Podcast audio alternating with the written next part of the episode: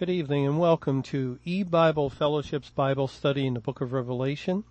Tonight is study number 27 of Revelation chapter 3, and we're continuing to look at verse 12. Him that overcometh will I make a pillar in the temple of my God, and he shall go no more out, and I will write upon him the name of my God, and the name of the city of my God, which is New Jerusalem, which cometh down out of heaven from my God, and I will write upon him my new name. And we've looked at the first part of this verse, and we're continuing on. This is a pretty large verse. There's a lot of information here. And we're at the point where it says, and I will write upon him the name of my God. And here, once again, the Lord is referring to the individual that has overcome through Christ, or that Jesus has saved. Christ has taken that person's sins, and through his atoning work, he has delivered that individual and made him one that has overcome the demands of the law of God, as Jesus has paid that penalty on their behalf. And this person, the Lord says, I will write upon him the name of my God. God is going to write on that individual. He will write upon him his name. And we wonder, well, what is God telling us this for? What does he mean by this? Well, the Bible tells us a little further in the book of Revelation, in chapter 7, where we read of angels that are holding back the four winds of the earth. Four angels are standing on the four corners of the earth, holding the four winds of the earth, that the wind should not blow on the earth, nor in the sea, nor in any tree. That's verse 1 of Revelation 7. And the emphasis on the number 4 is telling us that this is a universal application, that God is referring to the whole world, that this, whatever he's going to tell us, will have effect upon everyone. And actually, it will have impact upon those in the churches and those in the world. And then it says in verse 2, and I saw another angel ascending from the east, having the seal of the living God. And he cried with a loud voice to the four angels to whom it was given to hurt the earth and the sea. And then in verse 3, saying, hurt not the earth, neither the sea nor the trees, till we have sealed the servants of our God in their foreheads. And if we're looking to understand, well, what does God mean by sealing the servants of our God? All we have to do is turn to Ephesians chapter 1, and it says in verse 13, in whom ye also trusted after that ye heard the word of truth, the gospel of your salvation, in whom also after that ye believed, you were sealed with that Holy Spirit of promise, which is the earnest of our inheritance unto the redemption of the purchased possession, unto the praise of his glory. The Holy Spirit is what seals an individual that God has saved. And the Holy Spirit is the earnest of our inheritance. That is the down payment. God has saved a sinner, and he's given that person a new resurrected soul, and he gives his Holy Spirit to dwell within him. And this is an assurance. It's a guarantee, just as a down payment on the house is a guarantee. Look, I'll pay the rest, but of course with much more absolute assurance, because it's coming from God as far as his salvation plan is concerned. He has saved the soul. He has begun his salvation process within that man or that woman. He has saved the spiritual side, their soul existence, and And he has also guaranteed he will return and complete the salvation by saving the body with the resurrection. And so the Holy Spirit is the seal of promise that God will complete what he has started. He has begun a work of grace, and he will finish it. He will most certainly, absolutely, without any question. There's no possibility that he will fail to do this.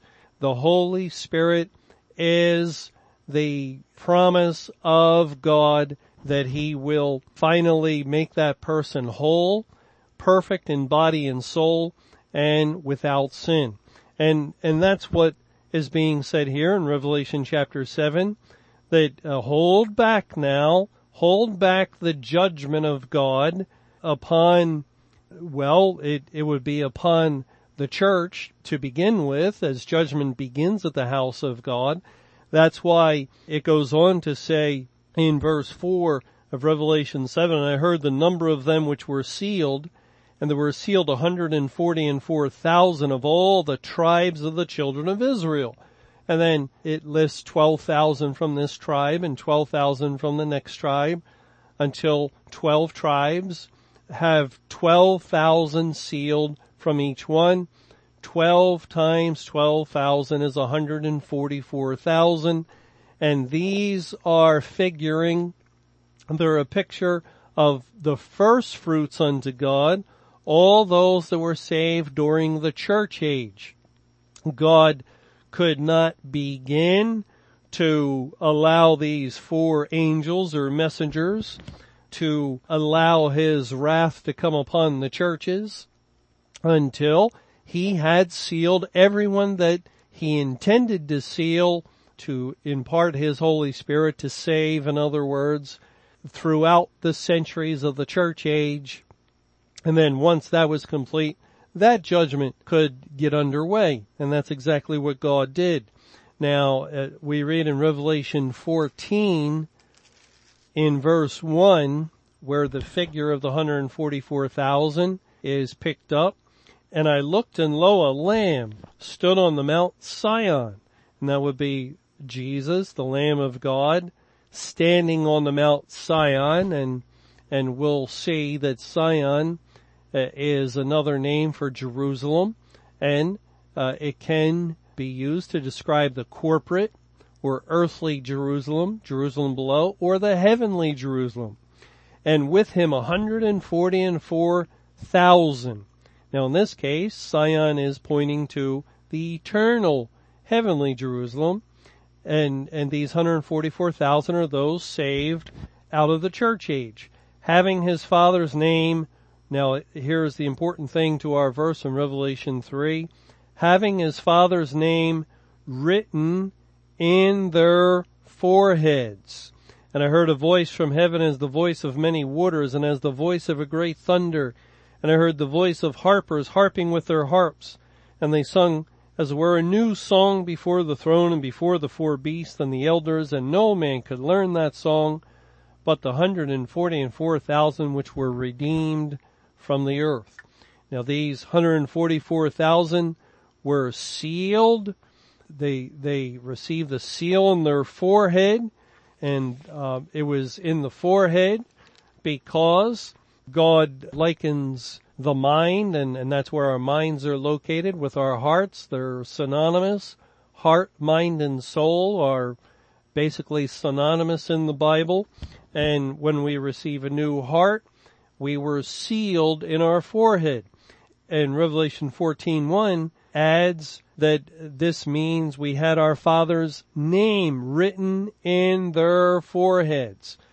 The mind, the soul, the heart of the one that has become a child of God and sealed by the Holy Spirit of promise, now completely identifies with the Father. We are owned by God. He has bought us with a price, and therefore we possess his name. And that's what our verse is saying in Revelation 3:12. and I will write upon him the name of my God. And God has written his name upon you, upon me, upon any that is a true believer that has been born again. We have the name of God. Compared to someone not born again, as it says in Revelation 13, and this is the case of every unsaved person in the world, where it says in Revelation 13, verse 16, and he causeth all, both small and great, rich and poor, free and bond, to receive a mark in their right hand or in their foreheads. Notice here, their forehead, just as the 144,000 were sealed in their foreheads. And it's the same reason, because this indicates the mind or soul, the will of an individual, and that no man might buy or sell save he that had the mark or the name of the beast or the number of his name. Here is wisdom. Let him that has understanding count the number of the beast, for it is the number of man, not a man, but just man. And his number is 666, 666, and that's 2/3, just as we find in Zechariah chapter 13, that it's God's plan to cut off 2/3 and to bring 1/3 as gold and silver through the fire. And that's exactly what he's doing at this time, as he has made division of the human race, and all those that he has saved, the great multitude, have their Father's name written in their foreheads. All those he has not saved, many more, billions of people out of the population of the earth, they have the mark of the beast, the mark in their forehead, and the number of his name upon them. That is, they are part of the 2/3 that are cut off at this time, since God shut the door to heaven and their eternal fate has been sealed in that sense, guaranteed also, where they will be destroyed.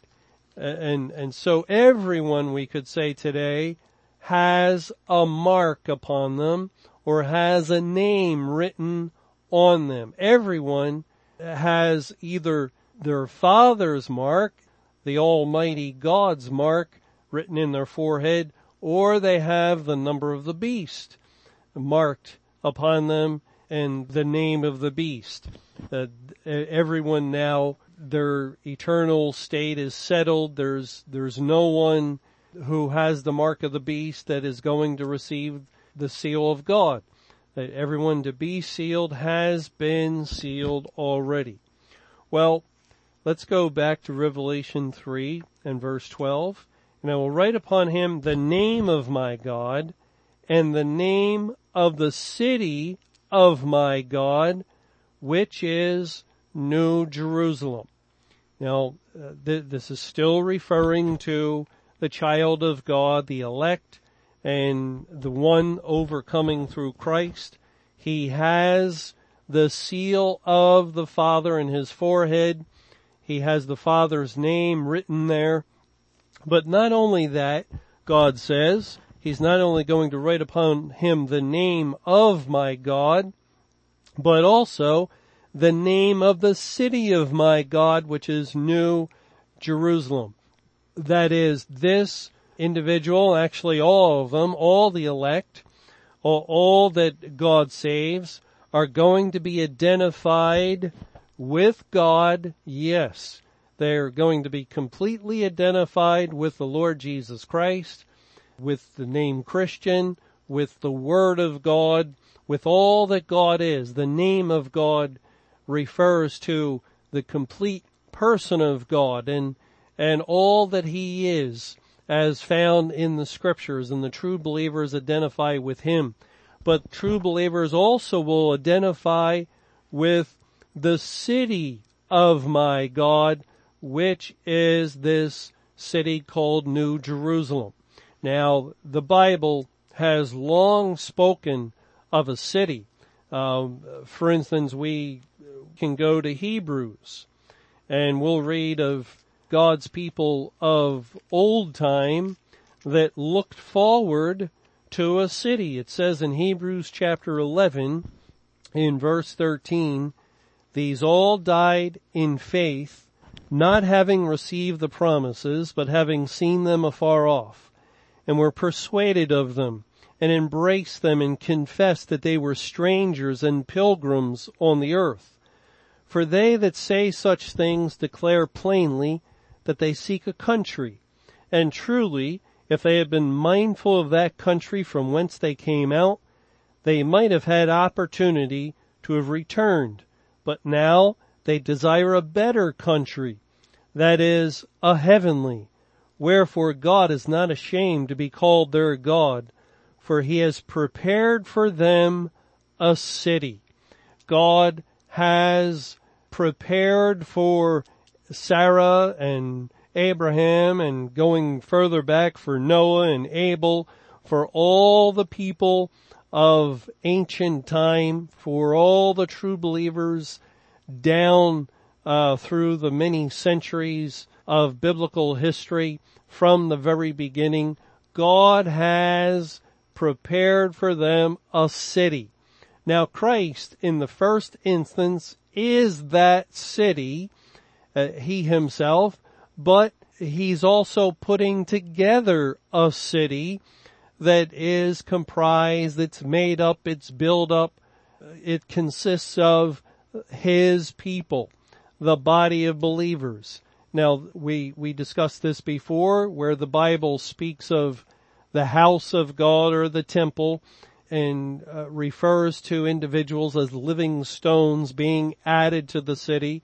The Bible also uses the figure of a wall in the book of Nehemiah, as the wall was built in 52 days, pointing to the acceptable year of the Lord, or the time of God's salvation plan, in which he is building the wall of Jerusalem.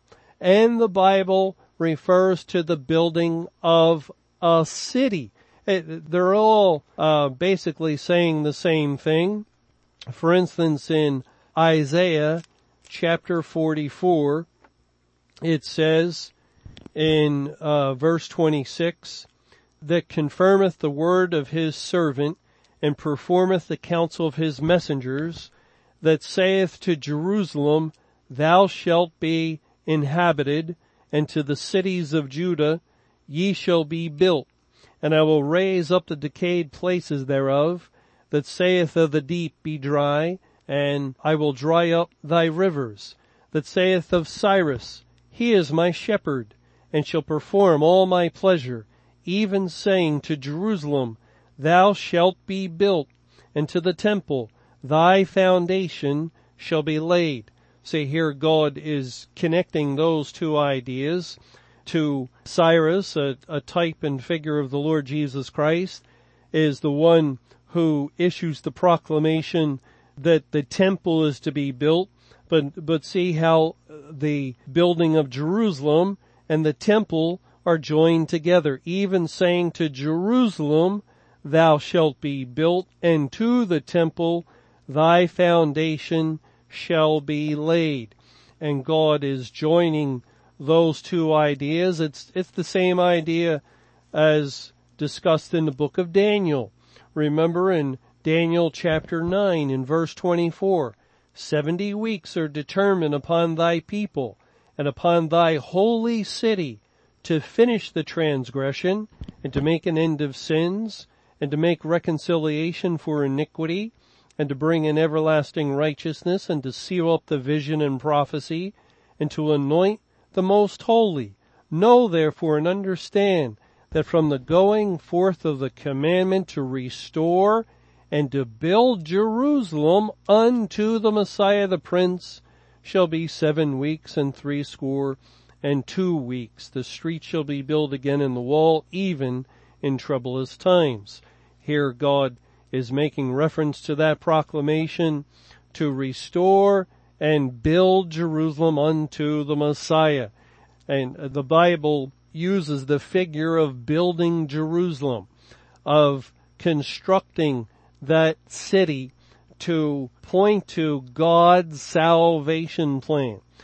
In Hebrews 12, it says in verse 18 and following, "For ye are not come unto the mount that might be touched, and that burn with fire, nor unto blackness and darkness and tempest, and the sound of a trumpet, and the voice of words, which voice they that heard entreated that the word should not be spoken to them any more." Now this is referring to Mount Sinai in the book of Exodus, where God gave the law. And here he's saying, you're not coming to that mount, to Sinai, and the sound of the trumpet. Actually, back in Exodus 19, the word for trumpet is yobel, which can be translated as jubilee. But here is the contrast the Lord is making in verse 20. "For they could not endure that which was commanded, and if so much as a beast touch the mountain, it shall be stoned or thrust through with a dart. And so terrible was the sight that Moses said, I exceedingly fear and quake." But, now this is the contrast, you're not come to that mount, but you're come unto Mount Zion, and unto the city of the living God, the heavenly Jerusalem, and to an innumerable company of angels, to the general assembly and church of the firstborn. And here the firstborn is referring to Jesus. It's the church of Christ, which are written in heaven, and to God the judge of all, and to the spirits of just men made perfect. See, the contrast is the mount that we are approaching is not Sinai, where the law was given, but it is Zion. And here it's spelled with an S in the Old Testament. It's normally spelled with a Z. Zion. This is the mount of God. And notice that it's called the city of the living God, the heavenly Jerusalem, where there is an innumerable company of angels or messengers. An innumerable company of God's people dwell in Zion. The great multitude that God saved and brought out of great tribulation dwell in Zion. All the first fruits, the 144,000 that were saved over the course of the 1955 years of the church age, dwell in Zion. All of God's elect saved throughout all time dwell in Zion. God has been building up Zion throughout the history of the world, from the very beginning of those that he saved. We know definitely Abel was saved, from Abel through all of the elect that he saved until the last one that was saved before he shut the door to heaven at the end of the Great Tribulation prior to May 21, 2011, before that day came, the day of judgment. And so God speaks of his people as a city. He says, for instance, in Revelation chapter 21, in verses 1 and 2, "And I saw a new heaven and a new earth. For the first heaven and the first earth were passed away, and there was no more sea. And I, John, saw the holy city, New Jerusalem, coming down from God out of heaven, prepared," or that's the same word as ready, "prepared as a bride adorned for her husband. And I heard a great voice out of heaven saying, Behold, the tabernacle of God is with men, and he will dwell with them, and they shall be his people, and God himself shall be with them and be their God." Now we also read a little further down in verse 9 of Revelation 21, "And there came unto me one of the seven angels, which had the seven vials full of the seven last plagues, and talked with me, saying, Come hither, I will show thee the bride, the Lamb's wife. And he carried me away in the Spirit to a great and high mountain, and showed me that great city, the holy Jerusalem, descending out of heaven from God, having the glory of God, and her light was like unto a stone most precious, even like a jasper stone, clear as crystal. And then the Lord goes on to describe this city in a very grand way throughout the rest of the chapter of Revelation chapter 21. And he is describing the bride as well, because they're one and the same. He's describing all of the elect of God. You know, it's very interesting how the Bible speaks of this city and how God speaks of his people as a city. Let's just look at one last verse before we end tonight's study. In Psalm 102. Psalm 102, we'll just look at one verse, verse 16. And it says, "When Jehovah shall build up Zion, he shall appear in his glory." God has been building Zion for thousands of years. But when he shall build it up, when he shall complete it, when the construction is finished, then at that point, he shall appear in his glory. Well, that's something for us to think about before we get together in our next study. Let's consider all the scriptures, actually, that we've had an opportunity to read. And let's pray for wisdom, that the Lord would grant us understanding concerning his word, and especially concerning the things that he is doing in this day of judgment. May he grant us the understanding of the revelation of his righteous judgment. And only he can do that. Only God can open up our minds and give us this kind of wisdom. As he says, the wise will understand, none of the wicked will understand, but the wise will.